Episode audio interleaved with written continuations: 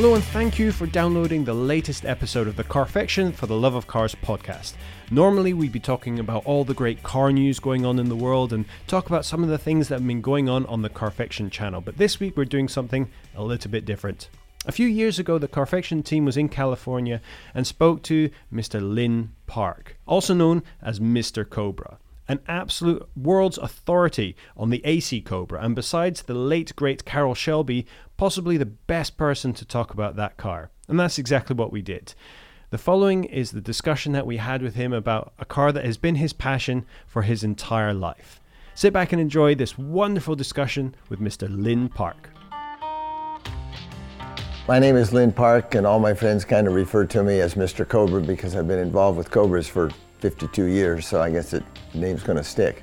Before I could even drive, I was taking apart my mom's car in the driveway before she would go somewhere. She had a 56 Ford, and I was just just playing with it. I worked in a gas station, and I would take stuff apart there just to see what it was. A fellow dropped off an old flathead Ford at the gas station, and I got to play with that, and it just it was a, a natural progression that I just got more and more involved. And then when I got my driver's license, it was First thing I did was my mom's 56 Ford was take the motor out and put a great big Edsel motor in it. Cars were it for me forever. I was a drag racer from day one until I discovered what, what they had were, were wrecking yards where they would get in these theft strips, they called them, where a brand new car, a muscle car, was stolen and maybe someone just stripped the interior or, or stole the engine, but I would buy what was left of the car, which was usually a perfect car, but just needed a replacement engine. So I would buy those from the wrecking yards and put a new motor in it or whatever it took, and I'd drive that car until another good one showed up. And then I would do the same thing, I'd sell one. So I was always driving a really nice, brand new muscle car. In 1962, I was driving one of these theft recoveries, a 62 406 Ford, and my sister's boyfriend, who was a sports car guy, came home from school and plopped this Road and Track magazine down on the table and here was a Cobra on the cover, which was a Ford hot rod in an English body. And he said, Look at this. I said, Oh my gosh. I was at Shelby American the next week learning about the Cobra. And, and Shelby thought I wanted to buy one, so was, they were really nice to me down there. And I couldn't afford a Cobra anymore. I could fly. But I, I got my education there, met a fellow who worked at Shelby American, and I, I, just hung out there. They thought I worked at the shop. I was there so much. I just love those cars. So then I got an AC of my own and put my own Ford motor in it and kind of made my own Cobra. And then I started breaking all the things that, that Shelby broke right off the bat. But I drag raced that car right up until the time I went in the Army in 1967. In 1969, when I got out of the service, I, I was on a mission then. I said, I've got to go find a Cobra. And I did, and I bought one for $2,100 and worked on it. I bought another one for $2,000. That, that's that car over there, number 97. Fixed both of them up, sold one, bought some more. And, and at that point, Cobras really became more than a hobby. It was a passion with me that, that's lasted right up to this minute. Yeah, I've probably owned 50 Cobras over the years, some of which I bought strictly to sell, maybe to help somebody. Uh, rarely have I gotten one that was just the way it was supposed to be, and I would resell it. I would fix them up, and it took a little while. And then I started making wheels for Cobras with a, good friend of mine, Mike McCluskey, restores Cobras. And it's, it's real easy to have a real passion when one of your really good friends is the best there is in the industry at restoring Cobras. So he's been a big help to me. I would get a car that wasn't quite right and I'd take it to Mike and he would do some of the things and cosmetically and I would do the, uh, the mechanical things to them. And next thing you know, I had a car I could sell or, or one I wanted to keep. My gosh, I've still got a few of them, so I, I, I keep most of them. Once the vintage racing came about in the early 80s, late 70s, I said, oh my gosh, this is too good to be true. So we started racing the Cobras, and, and now I race three cars with my two sons, and it, it is a full time passion. I like putting some of myself into the car, and, and that's what you do when you buy a derelict car something that someone has not really abandoned but needs some work. And I like to buy them that way so I can work on them and, and then go race them or drive them or whatever. Everybody would, would have a Cobra, but they'd also have a Ferrari or a Porsche or whatever. I had Cobras. That, that's all I was interested in was the Cobra. Nothing else thrilled me much. You know, I, I had a Porsche for a short time, got rid of it. Uh, had a Ferrari that was a project, never finished the project, sold it as such, and moved on just in Cobras. I, I never deviated from Cobras. And when people would need a part or, or would need information or whatever, they could come to me, and, and I, I just knew what it was. When people would call Shelby and, and ask about a question that they didn't know the answer to, because they were all new guys, they didn't, they didn't work with the Cobras back in the day. Shelby would have them call me. Shelby was just became a very good friend just out of the fact that I was there, he was there. I am so fortunate that I met him early on and and have known him forever. I mean, he and I have been very good friends, went to, lunch all the time. I would take friends down to his shop to meet him and he was one of these guys that liked to oh, I, show off isn't the right word, but I bring a friend down there, he said, oh yeah, there's that darn Lynn. I've made him so many millions of dollars buying his wheels for all my cars and on and on and on. But when he needed something done with a car and he needed help, he'd call me. I kept his Daytona coupe here for five years. When they finished restoring it, he just didn't have a, a good, clean place to keep it. He had one side out in the public. Yeah, he had to be the big, tough Texan guy, but he really was pretty soft in person. They're the most fun car you can race. I mean, think about it. 20 years after a Cobra was out, say, say Vipers are coming along or whatever muscle car happens, they compare it to a 20 or 30 or 40 year old Cobra. That's the benchmark for American performance. So to go race a Cobra, it's just so perfect. It does everything better than any other car. Obviously, it, it won the World Manufacturers Championship competing against cars of similar performance. Um, they, they're just fun. They stop well, they steer, They've got lots of power.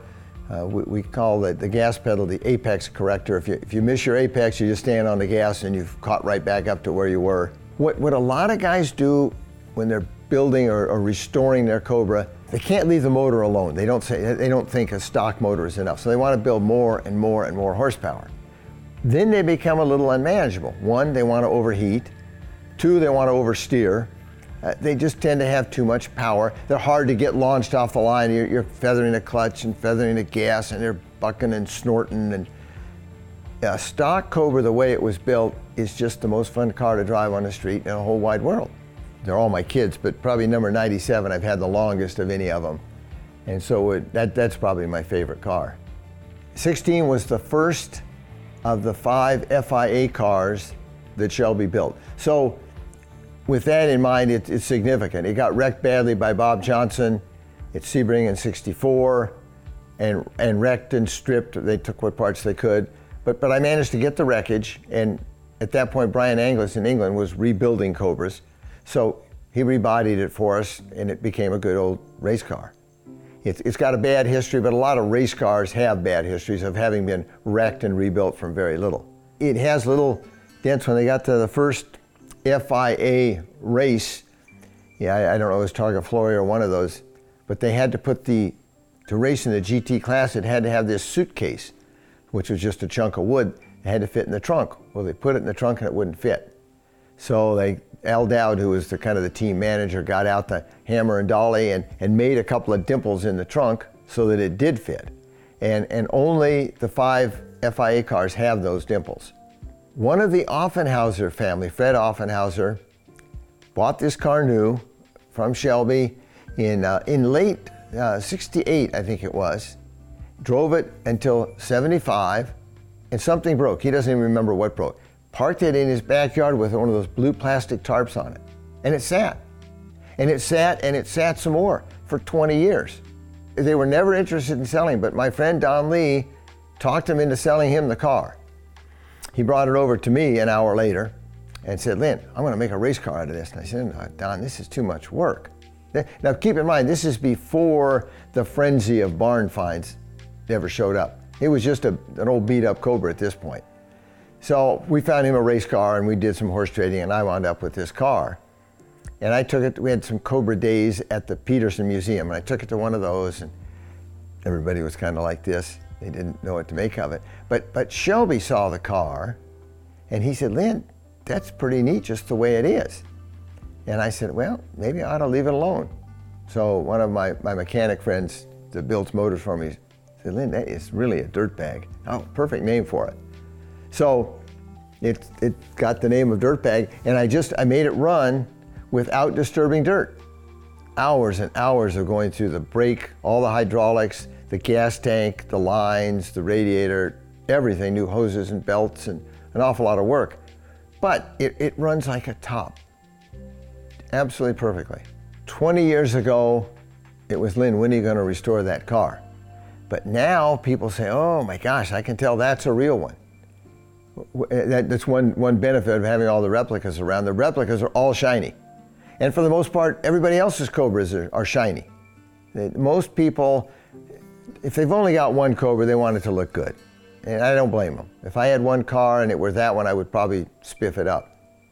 But people enjoy seeing it. And you'd be amazed how many people who have original cars who are doing restorations come over to look at this one to, to find out, you know, oh, how do I do this? What's this like? What, what color is that wire? And so on and so forth. Shelby built five cars to go drag racing, five Cobras to go drag racing. He built two that were painted the metal flake blue that, that Shelby American ran as team cars in the drag races. And he built three for, for privateers. This was the first of the three. And it turns out this was the fastest of all five of the Dragon Snakes, which just means the guy had a bigger motor. But, but it ran well. And what makes this car fun is that oh my gosh, somewhere in the, in the 80s, I suppose, Shelby got a chance to buy this car back, and his friends all said, Carroll, you need a Dragon Snake in your collection of cars. So he bought it and put it in his name. I mean, got a pink slip with his name on it. So when I bought the car from him a few years later, I got the pink slip with Carroll Shelby's name on it and his signing off at the bottom. And that was a pretty neat deal to me. That to me, that's probably the most fun thing about the car. When I need a Cobra fix, I go over and start that car. It, it sounds really good. If you got a minute, I'll start it up for you. It's, it's tremendous. Some of my friends that have these really beautiful garages that look like operating rooms say my garage is a little cluttered. And I would probably agree with them, but this is the way I like it. When people come in here, they, they walk around, you know, they look at the cars for 10 minutes, and then they're an hour or two looking at the stuff on the walls. Back against that back wall, there's 20 or 30 picture albums. I do one a year of all of our races, all the things we go to.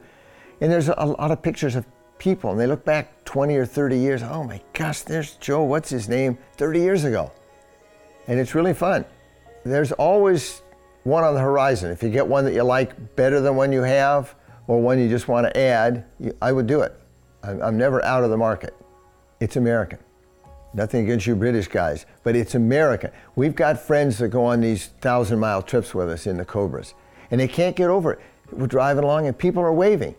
This one fellow had a Ferrari, and he said, You know, when we're in a Ferrari trip, people are giving us the finger.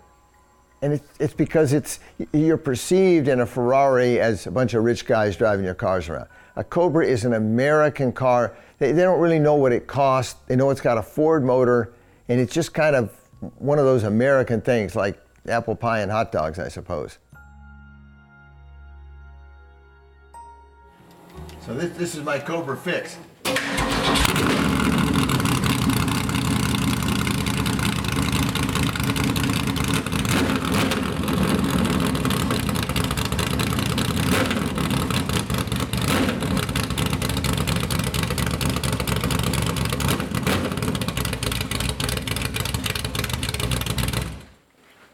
You know, some people, if they're having a bad day, go home and kick the cat. I just cut and start the car.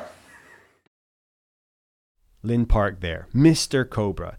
If you enjoyed that, make sure you stay up to date with everything that we do on carfection.com. Subscribe to this podcast and follow us on Twitter and on Instagram. On Instagram, it's at Carfection Films, and on Twitter, it's just at Carfection. Thank you so much for listening, and we'll speak to you again soon.